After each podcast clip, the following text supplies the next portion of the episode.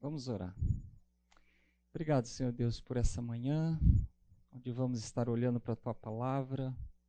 Clamamos a ti pelo teu Santo Espírito nos ungindo, nos convencendo, nos disciplinando, nos dando alegria, esperança, para que nós entendamos a tua vontade para as nossas vidas, ó Pai.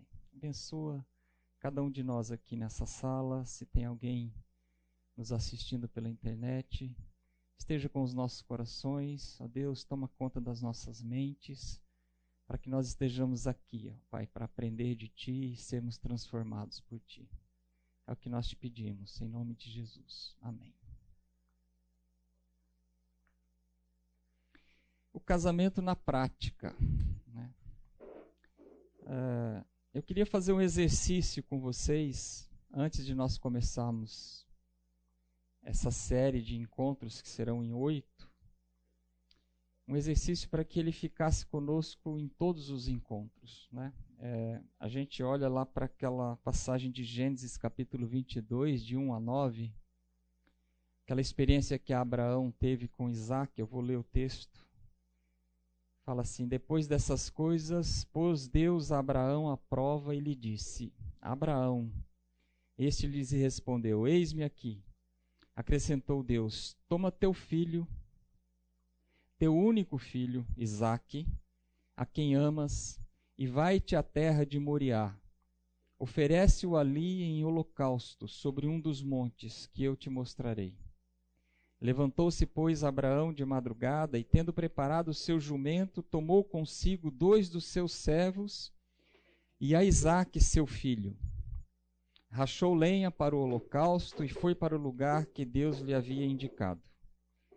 Ao terceiro dia, erguendo Abraão os olhos, viu o lugar de onde, de longe, então disse a seus servos: Esperai aqui. Com o jumento, eu e o rapaz iremos até lá e, havendo adorado, voltaremos para junto de vós. Tomou Abraão a lenha do holocausto e a colocou sobre Isaque, seu filho, ele, porém, levava nas mãos o fogo e o cutelo. Assim caminhavam ambos juntos. Quando Isaac disse a Abraão, seu pai: Meu pai, respondeu Abraão: Eis-me aqui. Eis-me aqui, meu filho. Perguntou-lhe Isaac: Eis o fogo e a lenha, mas onde está o cordeiro para o holocausto? Respondeu Abraão: Deus proverá para si, meu filho, o cordeiro para o holocausto. E seguiam ambos juntos chegaram ao lugar que Deus lhe havia designado. Ali edificou Abraão um altar, sobre ele dispôs a lenha, amarrou Isaque, seu filho, e o deitou no altar em cima da lenha. Depois a gente lê, eu creio que a maioria de vocês conhece esse texto, a gente lê lá em Hebreus capítulo 11, né, do versículo 17 ao 19.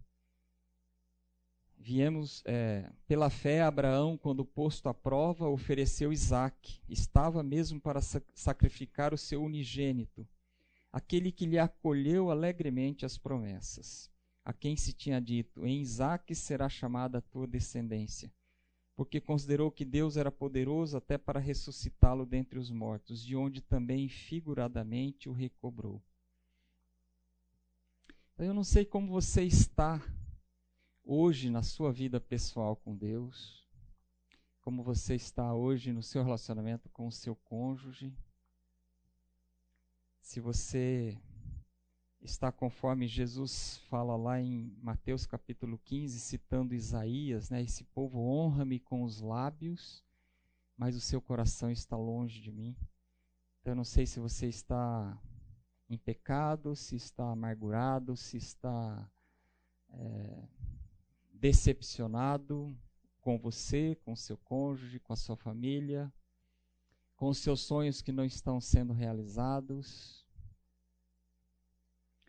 Ou se você está tentando viver como Jó, quando Deus se referiu a Jó falando para Satanás, né? Vês meu filho Jó, Jó, homem íntegro, reto, temente a Deus e que se desvia do mal. Com certeza nós estamos em uma dessas situações.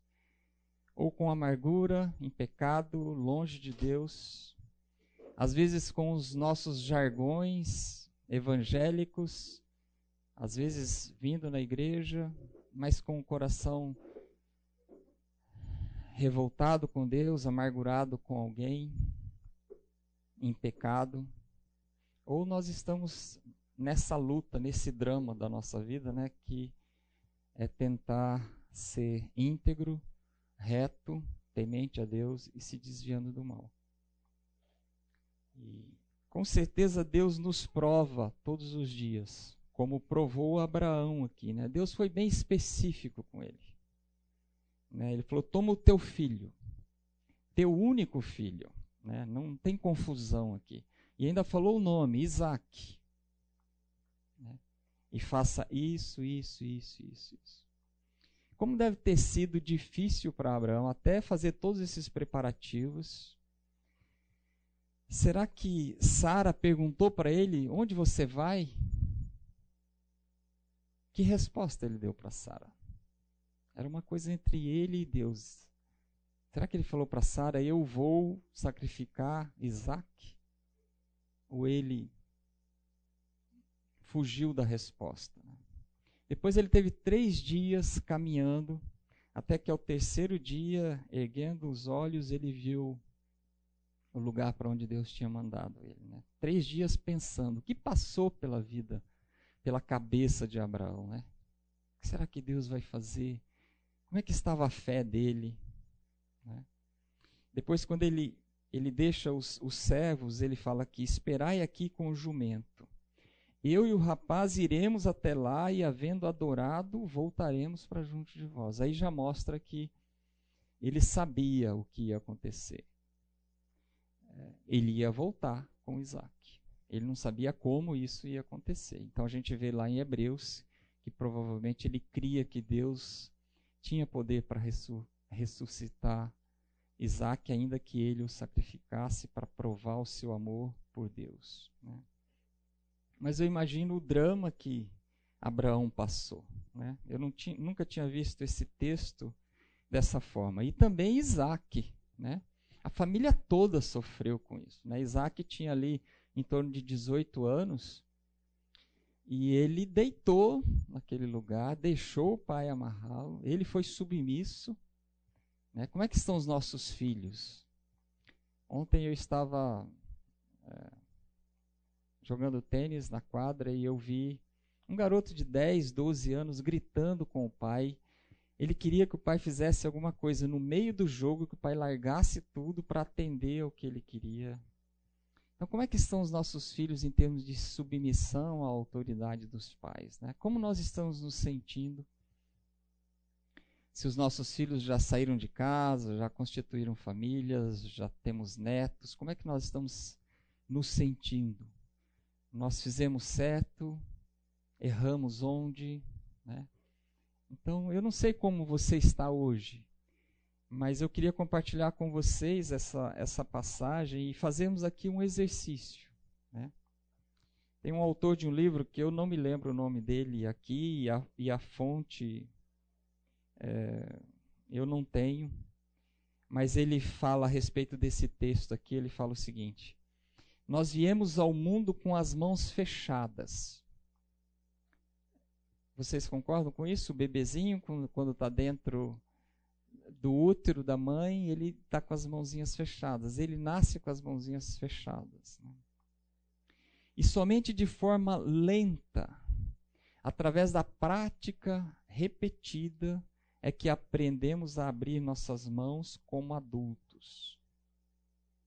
Também é assim no mundo espiritual. Deus pede que você abra a sua mão para alcançar maturidade. Deus pede que você abra mão de muitas coisas na sua vida para alcançar maturidade. É, então, é, várias histórias a gente ouve. Eu participei de um estudo esse final de semana, onde o pastor compartilhou de um homem que era gerente de uma multinacional bem avaliado e ele recebeu uma proposta de uma outra empresa, outra multinacional, para ser CEO da outra empresa. Então ele saiu de um cargo de gerência e foi ganhar quatro, cinco vezes mais do que ele ganhava, com bônus. E...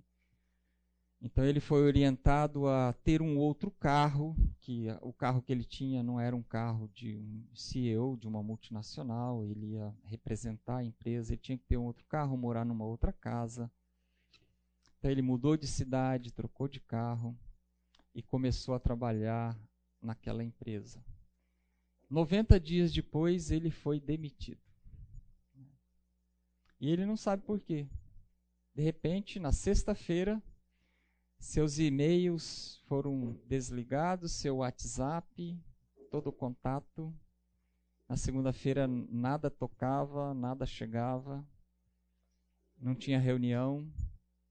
E ele estava se questionando por que Deus permitiu que isso acontecesse. Por que Deus permitiu que ele trocasse de carro, trocasse de cidade, trocasse de de casa, que ele sonhasse com. Ele vibrou com aquela promoção. Né? Por que Deus permitiu isso? Ele estava em conflito dentro de si, na sua fé, por que Deus tinha permitido isso. Um outro caso de um pastor que era pastor de uma igreja com 120 membros, uma igreja ativa, mas na liderança dessa igreja tinha dois presbíteros que não gostavam dele e o pressionavam nas avaliações até que ele foi obrigado a sair da igreja também. Mudou de cidade, foi para uma igreja menor, somente 40 membros, diminuiu o salário.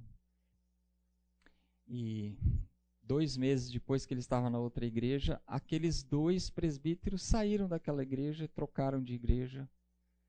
E ele ficou se perguntando: por que Deus permitiu isso? Minha vida estava tão boa, estava tudo estável, tudo sob controle.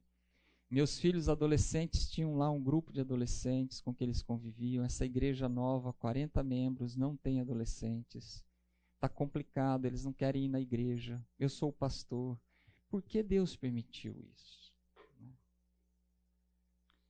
E por último, um pastor também de 32 anos que se candidatou a, a ser o pastor principal da sua igreja mas o colegiado, de, formado por 14 presbíteros, diáconos, um do colegiado falou: Não, você é muito novo, 32 anos, para ser pastor presidente da igreja.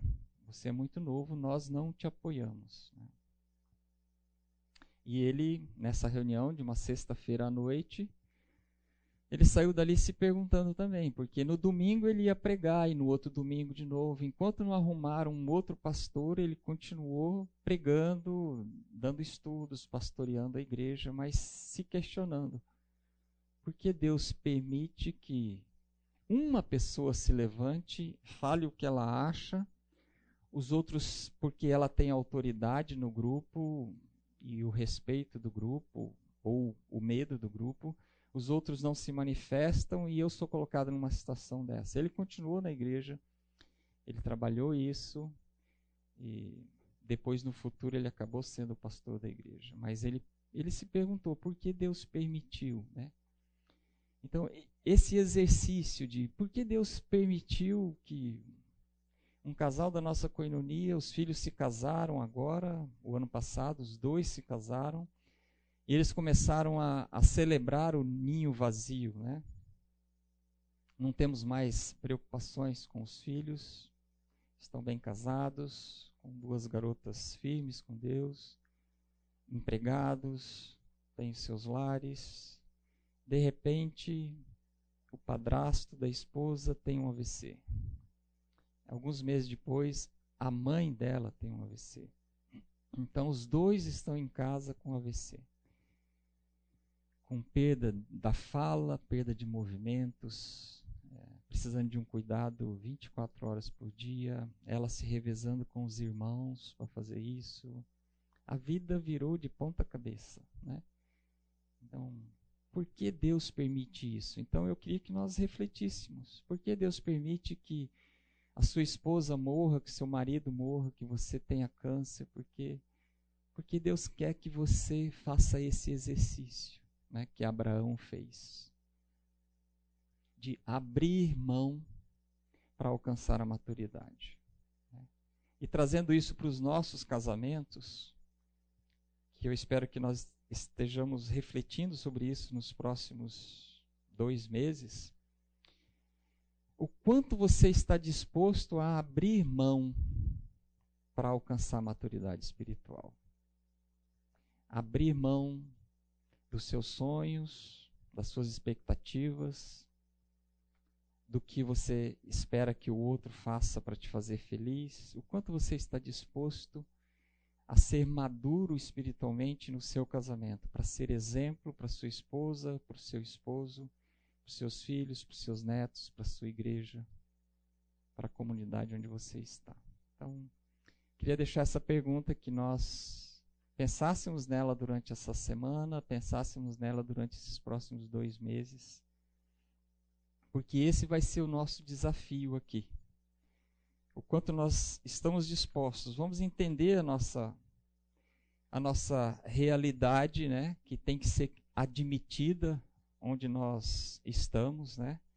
Apesar de nós lidarmos com, com coisas que não fazem nenhum sentido para nós muitas vezes, sempre existe um significado e um propósito para Deus nas nossas vidas. Nós ouvimos agora, né, na, na ceia, Romanos 8, 28, todas as coisas cooperam para o bem daqueles que amam a Deus, daqueles que andam segundo o seu propósito. Né? E se a gente continuar lendo, a gente vai ler no versículo 29, por quanto aos que de antemão conheceu, também os predestinou, para quê? Qual, qual, é o propósito? Para serem conformes à imagem de seu filho, a fim de que ele seja o primogênito entre muitos irmãos.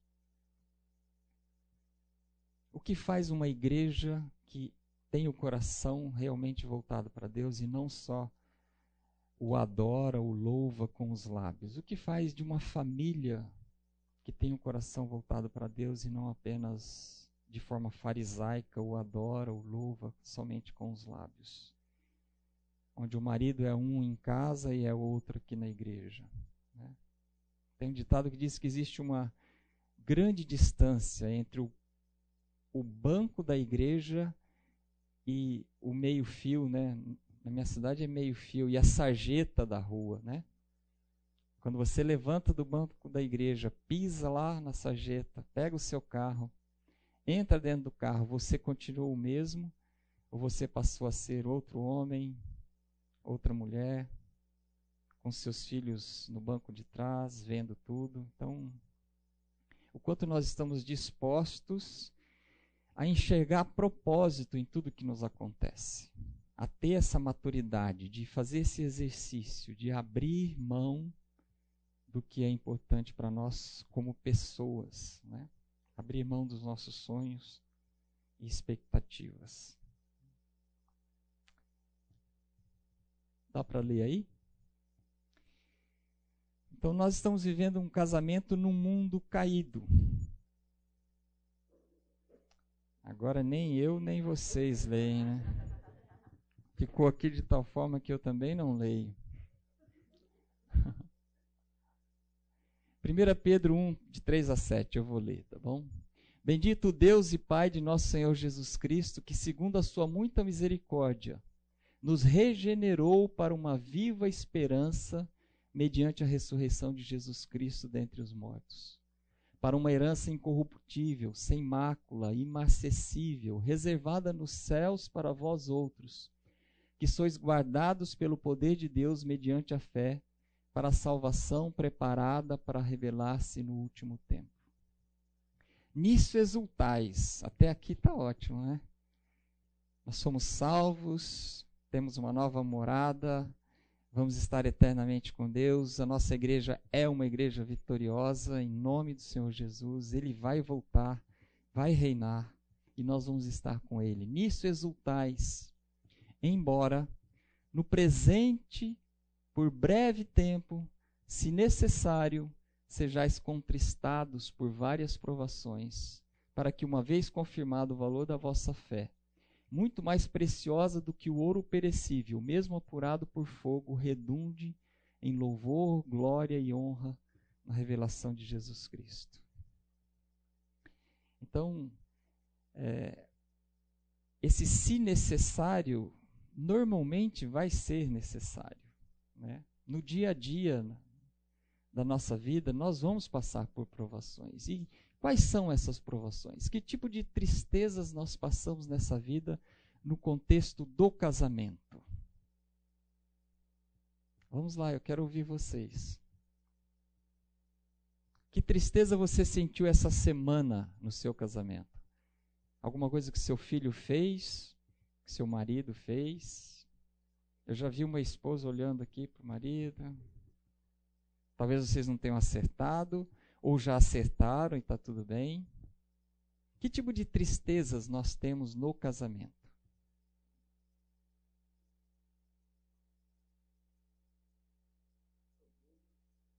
Orgulho. O orgulho traz tristeza. Uhum. E mesmo nos deixar tristes porque nós reconhecemos que somos orgulhosos. Né? E se tem um animal que Deus fez com orgulho, é o homem. Ô bicho orgulhoso, né? A época que não tinha o, o, o Waze, né? o nosso orgulho aparecia mais, né? Nós não queríamos parar no posto de gasolina para perguntar onde é tal lugar. Né? Não, eu sei, mas, mas, faz duas horas nós estamos dando volta no mesmo lugar. Ah, tá. Então, esse é orgulhoso mesmo. Isso já beira a soberba, né? Ele sabe mais do que todos os satélites. O orgulho, sim. Que mais? Vamos lá. Oi? Egoísmo. Causa tristeza no outro, né? O egocentrismo, né?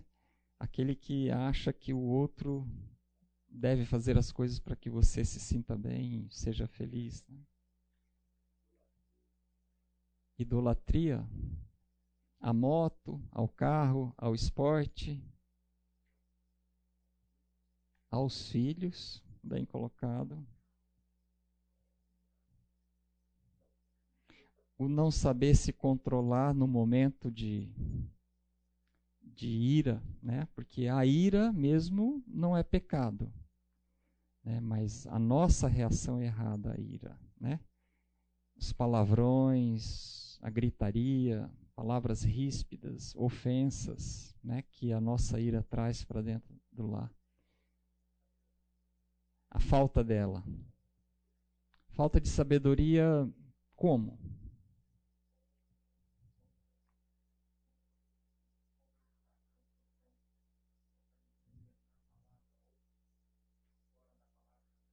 Falta de sabedoria no tratar de alguma diferença, de algum problema que, que houve, e às vezes querer tratar disso na sabedoria humana, né? Sem olhar para a palavra de Deus. Se tem uma forma de se resolver um conflito, é vamos olhar o que, que a palavra de Deus fala sobre isso. Né? E vamos nos colocar debaixo do que ela está falando. Né? O que mais? Traição, grandes dores, grandes tristezas, não só para a esposa, para os filhos, para a família toda. enfermidade. No caso desse casal, vendo a mãe e o padrasto doentes. Às vezes você vê um filho doente, né? Você quer ficar doente no lugar dele, você vê ele sofrendo, né? Como Abraão aqui, Abraão foi fazer uma coisa que não é natural, né? Matar seu filho, imolar seu filho.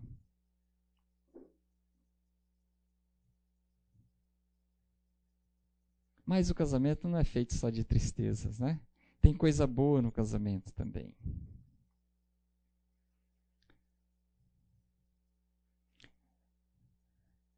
Quais são as alegrias no casamento? Sim. Lavar louça? É uma alegria? Nossa, esse rapaz, você leu, você deve ter lido aquele livro eu, um servo, né? Olha, e principalmente para a esposa, né? É, deixa eu pôr, as, pôr a minha cabeça em ordem, pensar lá enquanto eu lavo louça. Né? É uma alegria o compartilhar. O participar da vida um do outro, né? dividir as preocupações, os medos e também os sonhos, né? as expectativas, fazer os planos. A gente faz bastante disso lá em casa, né, meu irmão? Plano pre, até o final do ano, plano para os próximos três anos. Quando eu fizer 70, então a gente tem plano para todo ano. Vamos comemorar 40 anos de casado o ano que vem. O que a gente vai fazer? Vamos celebrar. Então são alegrias, né? A gente vai falar sobre isso nas, nos próximos encontros, né? É um estilo de vida esse, né? Que outras alegrias nós temos no casamento?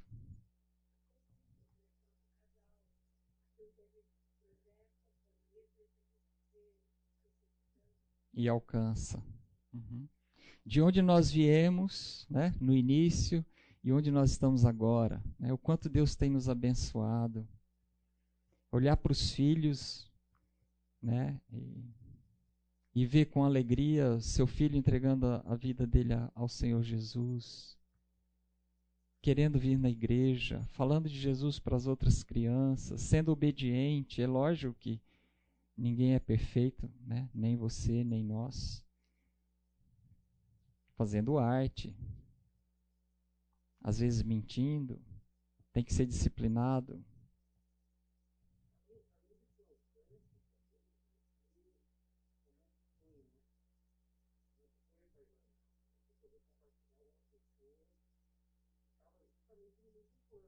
Uhum.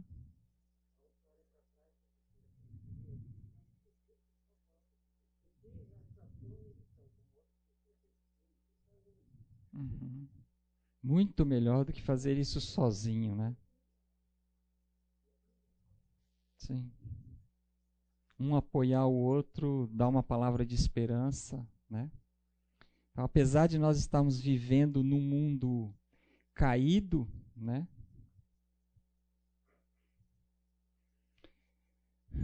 Além disso, nós somos pecadores casados com uma pecadora, né? É, eu prometo a vocês que eu vou estudar mais esse laptop aqui. No domingo que vem vai estar melhor, mas eu não consigo ler ali. Então, na maioria das vezes, as dificuldades que chegam através do seu cônjuge não vieram de uma forma intencional, e sim por causa da nossa natureza pecaminosa. É impossível não haver palavras ríspidas, tristezas, decepções. O problema é que levamos para o lado pessoal o que não é pessoal. Muitas vezes nós estamos brigando um com o outro porque o outro cometeu um pecado, acabou nos atingindo, mas não era uma coisa pessoal, não era a intenção de. Né?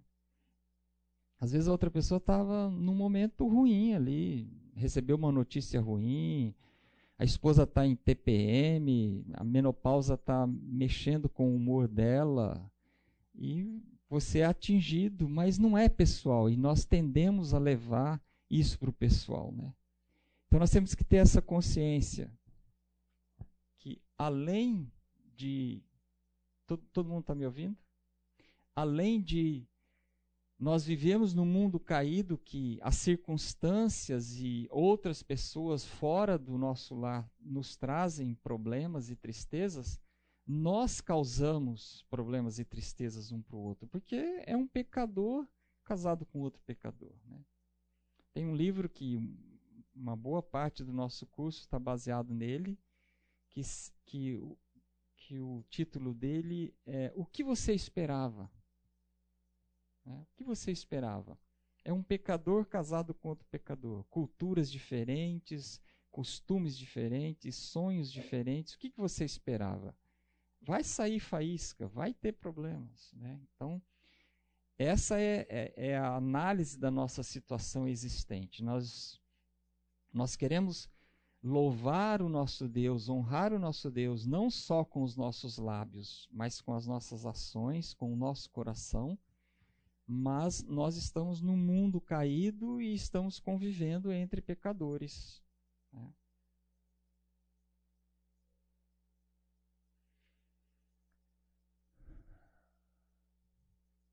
Mas aqui está a palavra de esperança. Né? Nós temos um Deus que ele é fiel, ele é poderoso e ele está pronto para nos ajudar nessa caminhada. Ele nos re regenerou, como a gente viu lá em 1 Pedro, para uma viva esperança. E ele é fiel à sua palavra. E ele é poderoso para nos socorrer. Né? Então, ao mesmo tempo que nós temos que ser realistas e olhar e, espera aí, vamos colocar algumas expectativas que são irrealistas no chão, jogar no lixo. Nós temos que ser esperançosos, porque o nosso Deus, ele é fiel à sua palavra e ele é poderoso para intervir. Ele é poderoso para mudar o coração, o seu coração, o coração do seu cônjuge, o coração dos seus filhos. Ele é poderoso para te ensinar a fazer este exercício de abrir mão de. Né? Nós podemos estar é, num momento da nossa vida que é, Deus fez com que nós abríssemos mão de alguma coisa e nós estamos com raiva de Deus. Nós não estamos aceitando, nós estamos perguntando por que o Senhor está permitindo isso. Né? Ou nós podemos estar num momento que Deus está querendo que você abra a mão e você continua com a mão fechada com relação a alguma coisa. Você está resistindo a Deus. E Ele quer que você abra a mão, porque todas as coisas cooperam para o bem daqueles que amam a Deus e andam segundo o seu propósito. O propósito de sermos cada vez mais parecidos com o Senhor Jesus. Então nós não entendemos, nós queremos, nós não queremos largar a mão disso. Mas Deus quer que você faça isso. Porque tem uma coisa muito melhor para você na hora que você fizer isso. Né? A experiência de Abraão, né? Quando ele olhou para o lado e tinha um cordeiro que Deus tinha, estava preso ali nos arbustos para ele colocar no lugar do seu filho. Então, às vezes, Deus está fechando uma porta e você não está enxergando que tem uma outra muito maior aberta. Né? Então, nós podemos estar nessa situação, ou amargurados, raivosos com Deus, porque Ele fez com que nós abríssemos a nossa mão para alguma coisa que nós não estamos entendendo, é um passo de fé, ou então nós podemos estar resistindo a Deus. E não é boa coisa resistir a Deus, pode ter certeza. Né?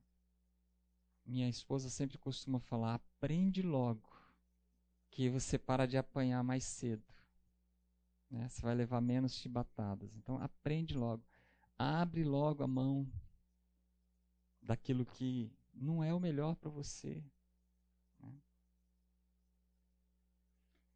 Cheios de esperança?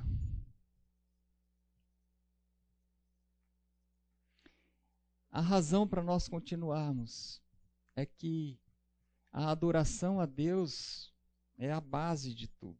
Né? Todos nós vivemos em função de algo, todos nós estamos escavando a terra em busca de algum tesouro, todos nós estamos correndo atrás de algum tipo de sonho, e por trás do que fazemos há algum tipo de esperança, de expectativa, de desejo, né? Está errado isso?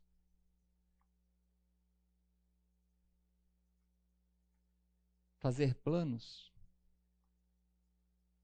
Às vezes nós passamos 12 horas numa empresa fazendo um planejamento estratégico, né? Às vezes passamos uma semana inteira contemplando planejamento financeiro, planejamento de marketing. Nós planejamos nós criamos expectativas, lançamos números. Também nós fazemos isso no nosso casamento, né? Onde vocês querem estar daqui 10 anos? O que vocês acham que vai acontecer? Está errado isso? Não. É claro que não, né?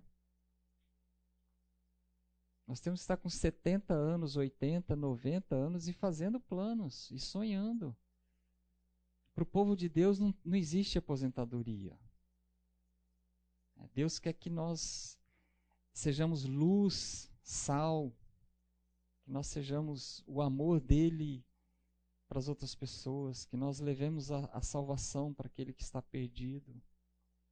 Nós temos que sonhar, nós temos que ter planos. Quando eu aposentar, o que, eu vou fazer? Nada. Né?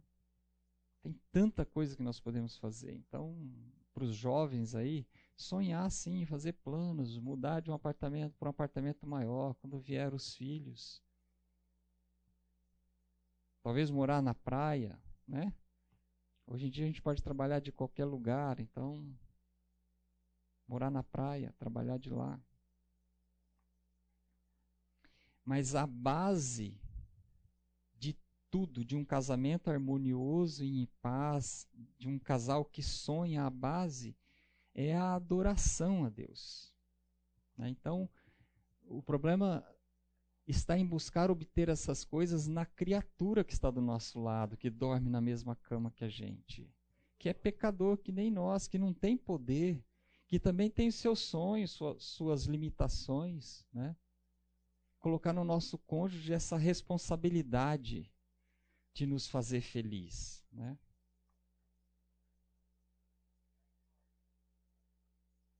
Então, um casamento de, de amor, de união, de compreensão, não tem raízes no romance.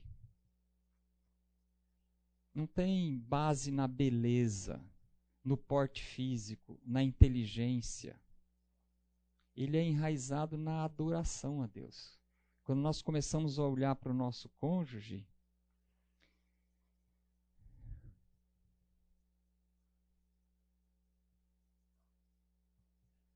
É, eu coloquei esse versículo aí em Gálatas 5,14, porque toda lei se cumpre em um só preceito, a saber, amarás ao Senhor, amarás ao teu próximo como a ti mesmo. Né? Então, vamos olhar para os dez mandamentos. A gente já vai fazer o intervalo. Mas vamos olhar para os dez mandamentos. Quando a gente vê, lê lá em Êxodo, capítulo 20, é, eu sou o Senhor teu Deus que te tirei da terra do Egito, da casa da servidão. Não terá outros deuses diante de mim. Não farás para ti imagem de escultura nem de semelhança. É, não tomarás o nome do Senhor em vão. Guardarás o sábado. Os quatro primeiros mandamentos estão relacionados à obediência, a provar o seu amor e colocar Deus acima de todas as coisas. E se nós não fizermos isso, não amarmos a Deus acima de tudo, nós não, não vamos conseguir cumprir os outros seis mandamentos. Que aí ele começa a falar lá em Êxodo, Moisés diz: Honra teu pai e a tua mãe, para que se prolonguem os teus dias na terra que o Senhor teu Deus te dá.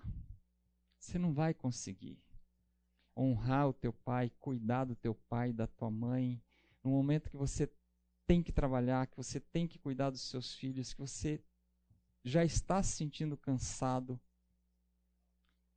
só porque você ama a Deus e quer adorar, glorificar esse Deus na sua vida, você o conhece, sabe que ele é um Deus santo, justo, reto e que ele espera isso de você. Aí você está pronto para obedecer. Esse honra teu pai e a tua mãe. Né? Não matarás, não adulterarás. Somente o temor a Deus é que faz nós, homens, não adulterarmos. É, porque nós somos tentados todos os dias. A internet hoje nos traz essa tentação. Nós temos que decidir amar o nosso Deus e não trazer essa tristeza para nossa esposa e para nossa família por uma coisa leviana, passageira, que muitas vezes para nós mesmos não tem significado nenhum. Eu já, eu já vi homens que destruíram seu casamento por causa do adultério e no final ele fala assim: o melhor sexo que eu já tive até hoje é com a minha esposa. Então por que que adulterou? Então, quando nós estamos prontos para obedecermos a Deus, nós vamos começar a cumprir esses outros mandamentos. Não furtarás. Não dirás falso testemunho contra o teu próximo. A fofoca dentro da igreja. Não cobiçarás a casa do teu próximo, não cobiçarás a mulher do teu próximo, nem o seu servo, nem a sua serva, nem o seu boi, nem o seu jumento, nem coisa alguma que pertença ao teu próximo. A inveja, né?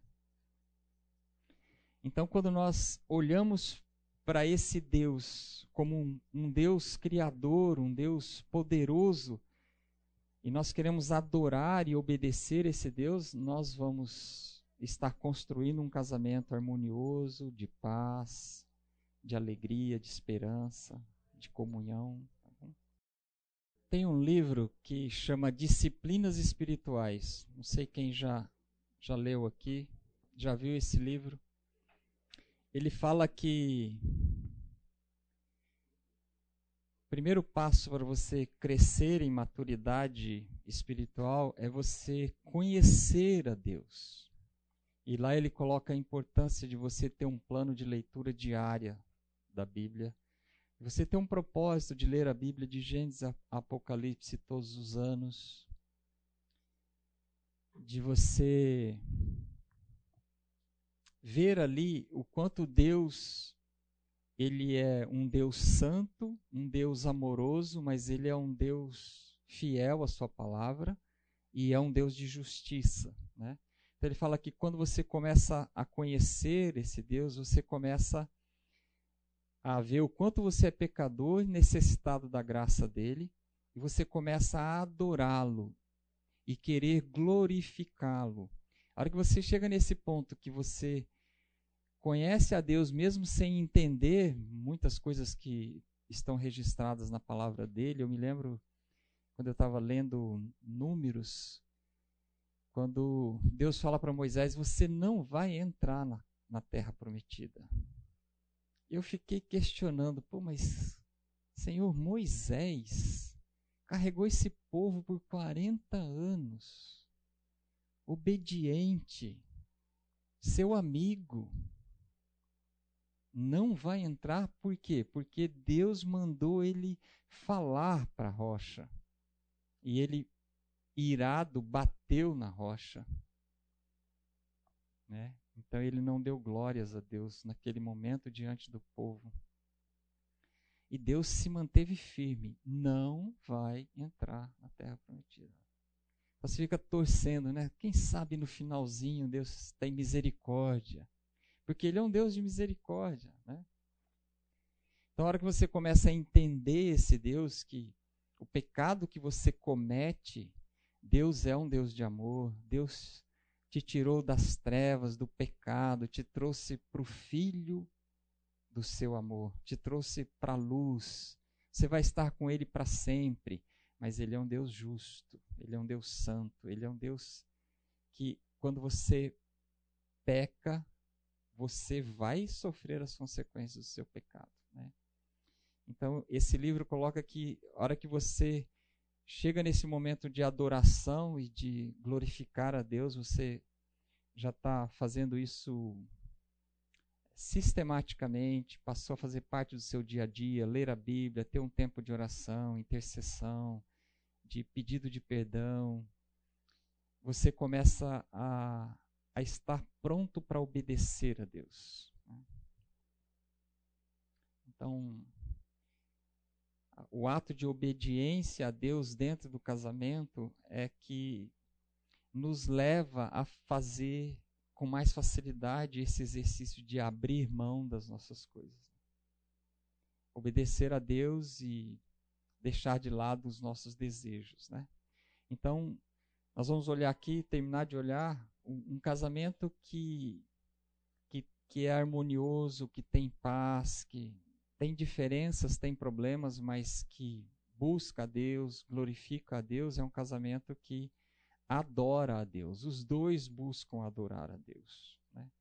E se está chegando nesse ponto de adorar a Deus, também já está obedecendo a Deus e provando a Deus o seu amor. Né? Então, adorar a Deus de três formas. Primeiro, como Criador. Né?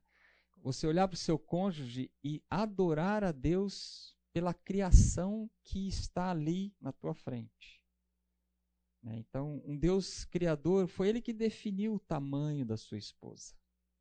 Você já pensou nisso? Ou do seu marido? A tendência dele ou dela de ganhar peso, a cor dos seus olhos, a textura do cabelo, a forma e o tamanho do nariz, né? É, o seu grau natural de, de atletismo, se pratica esporte, se gosta, se não gosta, se é prático, se é analítico, se é relacional. Foi Deus que criou o seu cônjuge dessa forma. Então, às vezes a esposa que é relacional, ela quer transformar o seu marido prático num clone seu. Né? Às vezes o marido que é analítico, ele quer recriar a esposa que Deus criou. E ele quer, a sua esposa é emocional, ele quer que ela seja uma pensadora fria como ele é. Olha os fatos, olha os números, olha as circunstâncias. Mas eu estou sentindo isso, não sinta. Né? Não é isso? Então, nós queremos é, mudar a criação de Deus. Então, dessa forma, nós estamos mostrando que nós não estamos adorando o, Criador. Né? O marido que se irrita com a voz aguda da esposa. Eu já cheguei, de vez em quando eu falo isso para minha esposa: para de falar um pouquinho. Né? Para um pouquinho. Ou então a gente trabalha junto à tarde em casa, no mesmo escritório, um de, de costas para o outro. Porque foi assim que deu para a gente ajeitar as mesas. E ela atende o telefone e, e às vezes eu, passou 15 minutos, 20 minutos. É a mãe, o pai dela está doente, ela está levando para o médico fazer exame, cirurgia e fica no hospital. Sai de manhã, volta de noite. Às vezes eu viro para ela e falo assim: vai lá na sala para conversar. Eu não consigo ler esse processo aqui, eu não consigo fazer essa análise, essa planilha, você falando aqui atrás. Então, então, eu não diria que chega a ponto de irritar, porque ela é compreensiva e ela sai. Né? Mas se ela continuasse, eu ficaria irritado, sim, com o tom de voz, com a demora da ligação. Às vezes eu falo, pô, quanto tempo você ficou no telefone? Ah, foi 50 minutos. Então, nós queremos mudar, às vezes, coisas que não podem ser mudadas. Às vezes as esposas se irritam com o tanto de tempo que o marido precisa para tudo, né? Lá em casa tem uma listinha que ela vai crescendo, crescendo. A hora que eu vejo assim que está no limite da paciência da minha esposa, a listinha já está enorme. Aí eu chamo a Porto Seguro, eu vou comprar os materiais, eu chamo o eletricista, o encanador, troca a lâmpada, que aquele corredor já está todo no escuro. Pô, mas acende a luz da cozinha, mas depois, na hora que eu chegar lá no quarto, eu volto para apagar a luz da cozinha. Né? Então, às vezes as esposas ficam irritadas com esse, essa demora. Ela quer conversar sobre alguma coisa, mas o homem tem que pensar, né? Tem que lavar louça para pensar um pouco, né? Antes da, que nem Abraão. Abraão, Deus deu três dias para ele, caminhando, pensando. Né? Então, às vezes, as esposas se irritam conosco por causa disso. Quando nós celebramos o Deus Criador, nós olhamos para o outro e ficamos maravilhados com a criação de Deus. Como Deus fez uma pessoa tão diferente, até a pele é diferente. Somos seres humanos, mas a pele é diferente da minha. Né? O tom de voz, o jeito, o sentir, é tudo diferente. As nossas expectativas são diferentes. Às vezes um quer uma refeição mais rápida, eu tenho que voltar para o computador, eu tenho um monte de coisa lá para fazer, eu tenho que responder não sei o que. A esposa quer uma refeição mais lenta, quer conversar, quer contar alguma coisa. Né? Às vezes um ou outro leva o celular para a mesa de refeições, né? Lá em casa minha esposa está fazendo assim. Lá em casa, às vezes, ela suporta. Eu fico respondendo e-mail durante a refeição. Às vezes ela pede. Dá para você parar com o celular? Eu? Sobre isso? Não. ah, é? Talvez tenha outros aqui que as esposas não estão falando. Né? Só nós. Como é seu nome? Só eu e o Samuel.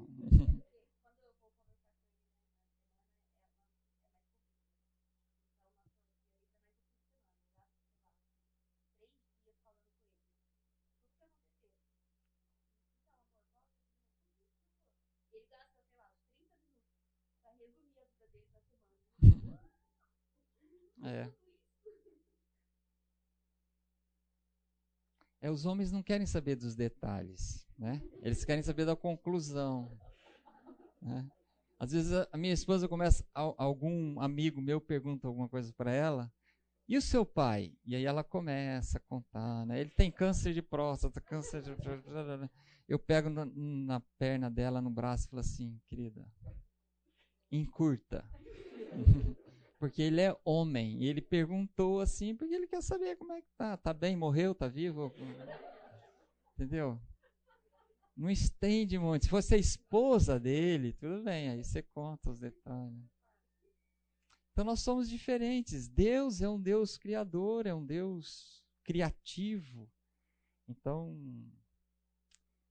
levar o celular para para a cama, né? Ficar olhando, entrar nas redes sociais na hora de dormir. Tem que se fazer um acordo sobre isso. É saudável isso?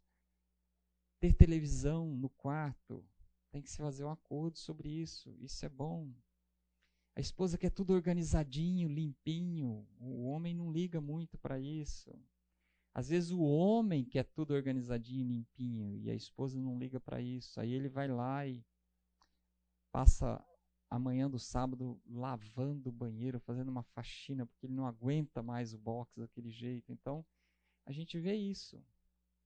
A esposa que descobriu o Facebook, descobriu o WhatsApp e não sai do celular.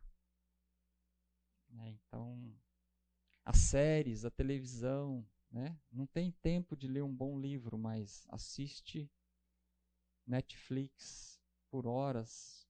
Então, nós somos diferentes, tem coisas que nós podemos mudar, que está debaixo da, da nossa disciplina e do querer agradar a Deus, mas tem coisa que, que não.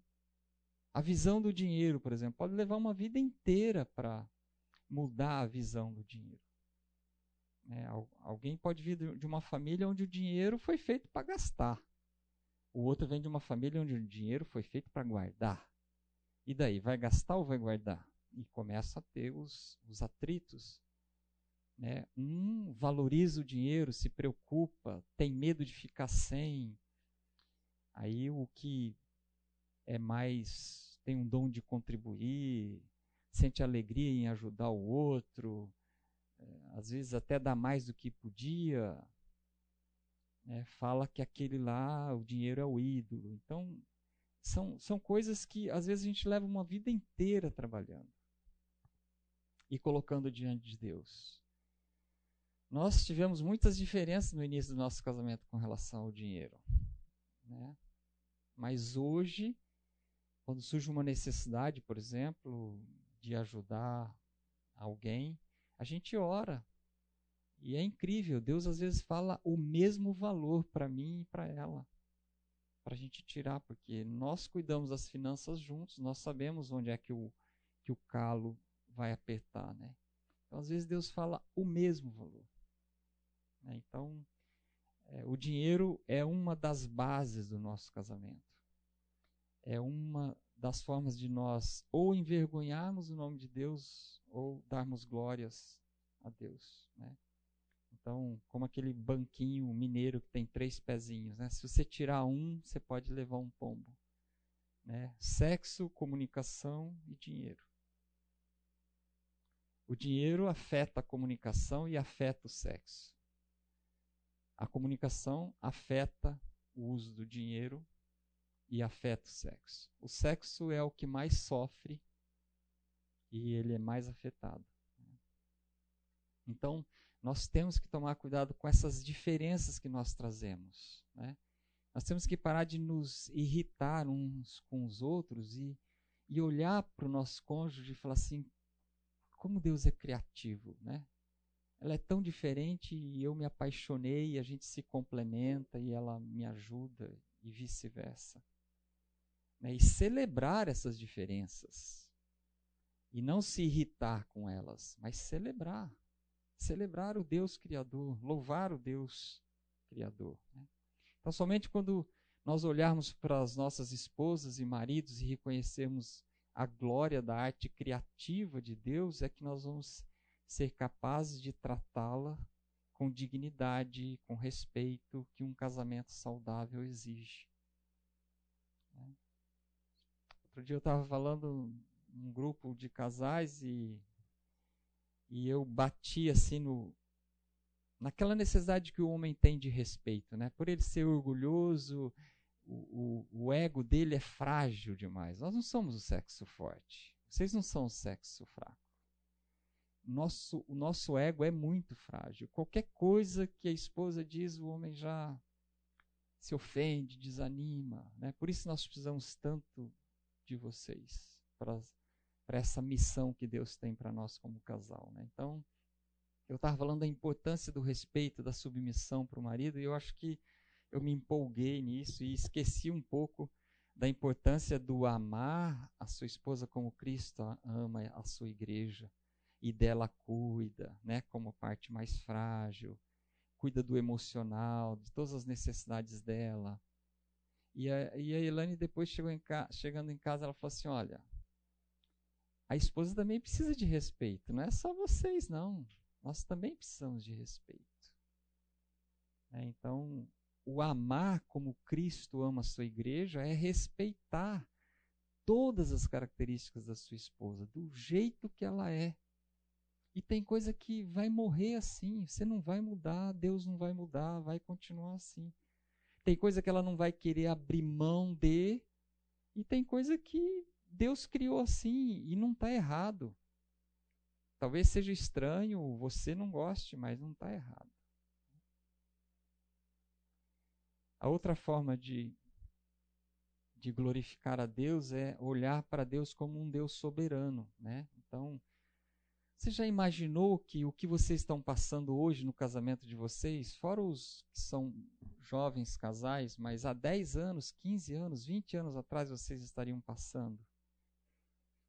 Né? Você pode olhar para o seu marido, para sua esposa e falar: puxa, mas mudou tanto, né? Nós temos que aceitar que o nosso casamento, talvez a palavra drama aqui seja muito forte, né? Mas é uma história que está em, de, em desenvolvimento e ela vai continuar até que um dos dois morra, né?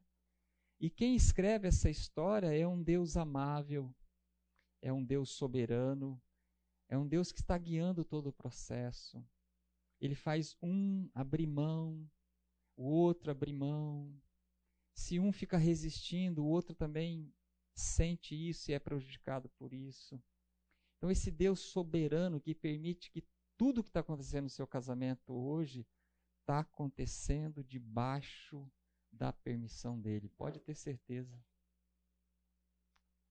Não é porque você está sendo castigado, às vezes é consequência do seu pecado, mas às vezes é consequência do pecado do seu cônjuge, pecado de alguém da família, pecado de alguém de fora.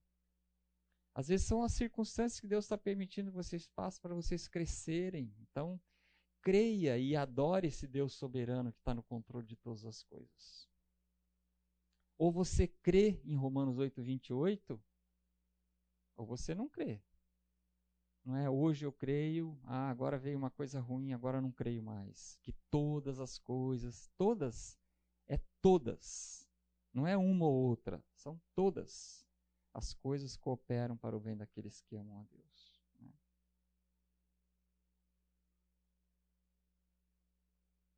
Alguma observação, algum comentário?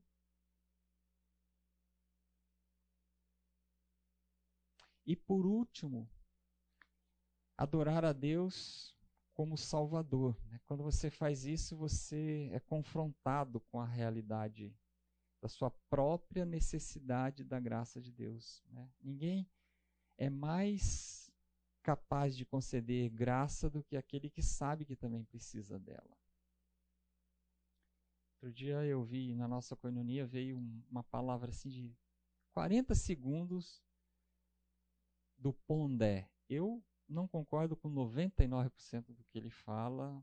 Ele, ele quer unir o, o, liberal com o conservador, ele é um filósofo, ele já leu mais de 100 livros, ele já escreveu um, um tanto de livros. Eu não concordo com ele. Mas ele conseguiu em 40 segundos falar uma coisa que eu concordei com ele. Alguém pôs na coinonia e eu pus a minha opinião. Eu não concordo com ele. E a pessoa que pôs não sabia que ele é um filósofo, que ele não é evangélico, que ele pensa totalmente diferente do que a Bíblia fala, tal. Mas ele falou que hoje existe um culto à aparência, um culto à felicidade e que as pessoas precisam olhar para a graça que ela pode dar para o outro e aí elas vão ser felizes. onde é que ele leu isso? Ele deve ter lido a Bíblia em algum lugar, em alguma coisa. Ele falou da graça, você dar graça para o outro. Quer dizer, você presentear o outro, tirar do outro a culpa, tirar do outro o pecado, tirar do outro a tristeza porque ele sabe que ele é pecador e que ele errou. E com graça, né? Dar a ele o que ele não merece. Às vezes a gente brinca lá em casa, né? Vou lá, pego uma água para ela, ou ela faz um bolo que eu gosto, e ela fala assim: apesar de você não merecer, eu fiz para você. Aí pronto, abriu a conversa, vamos ter uma DR, né? Eu não mereço, nem estou sabendo o que foi que eu fiz, né? Ah, você, aquela hora, então, é, é, dar ao outro algo que ele não merece, mas porque você adora um Deus criador, soberano e salvador, você consegue amar e dar, como Deus te dá o que você não merece, você dá para o outro o que ele não merece. E da mesma forma, a misericórdia, né? Ter misericórdia do outro. Quando, quando o outro pecar, não ficar anotando, né? Pondo na cadernetinha para depois usar contra ele, mas encorajá-lo, né? Sugerir para ele, olha, às vezes a gente tá saindo faísca, a gente não sabe nem porquê, né? Então, às vezes eu pergunto para ela, você está lendo a Bíblia todos os dias? Como é que está o teu plano de leitura?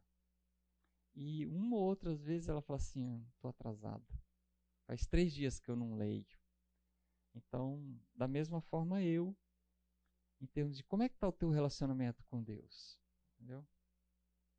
Ah, eu tô, tô focado uh, nesse problema aqui, a gente não vendeu nada esse mês, a gente precisa vender, não consegui comprar nada esse mês, a gente precisa comprar, não sei como vai ser o resultado da empresa. Né? Deus vai ter que tirar água de pedra esse mês. Então, às vezes, você fica focado dentro de um problema e começa a sair faísca entre um e outro. Né?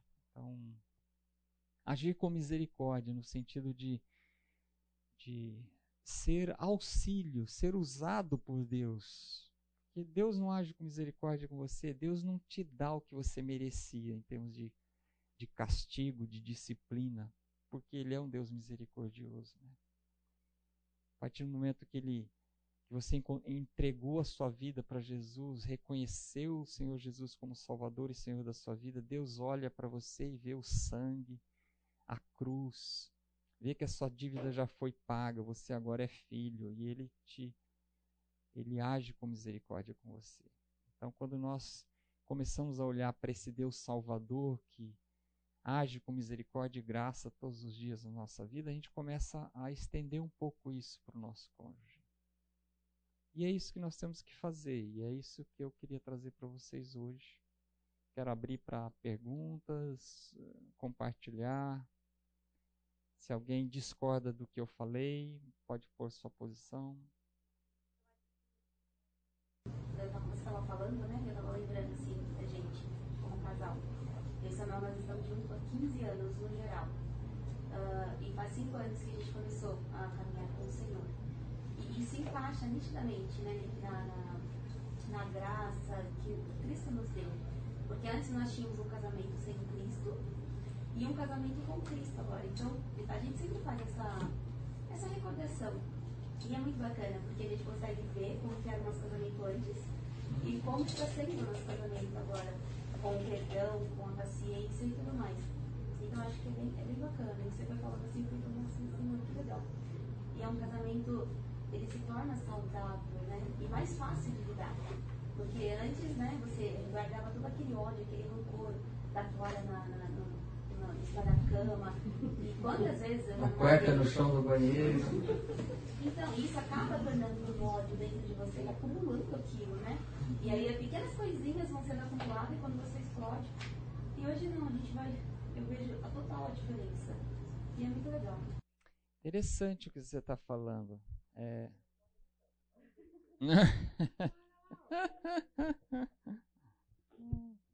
é, nós nos tornamos famílias funcionais. Né? Famílias funcionais não são aquelas que não têm problemas, são aquelas que funcionam, que resolvem os seus problemas. E quanto mais ela fala e senta para resolver os seus problemas, menos ela vai ter que fazer isso.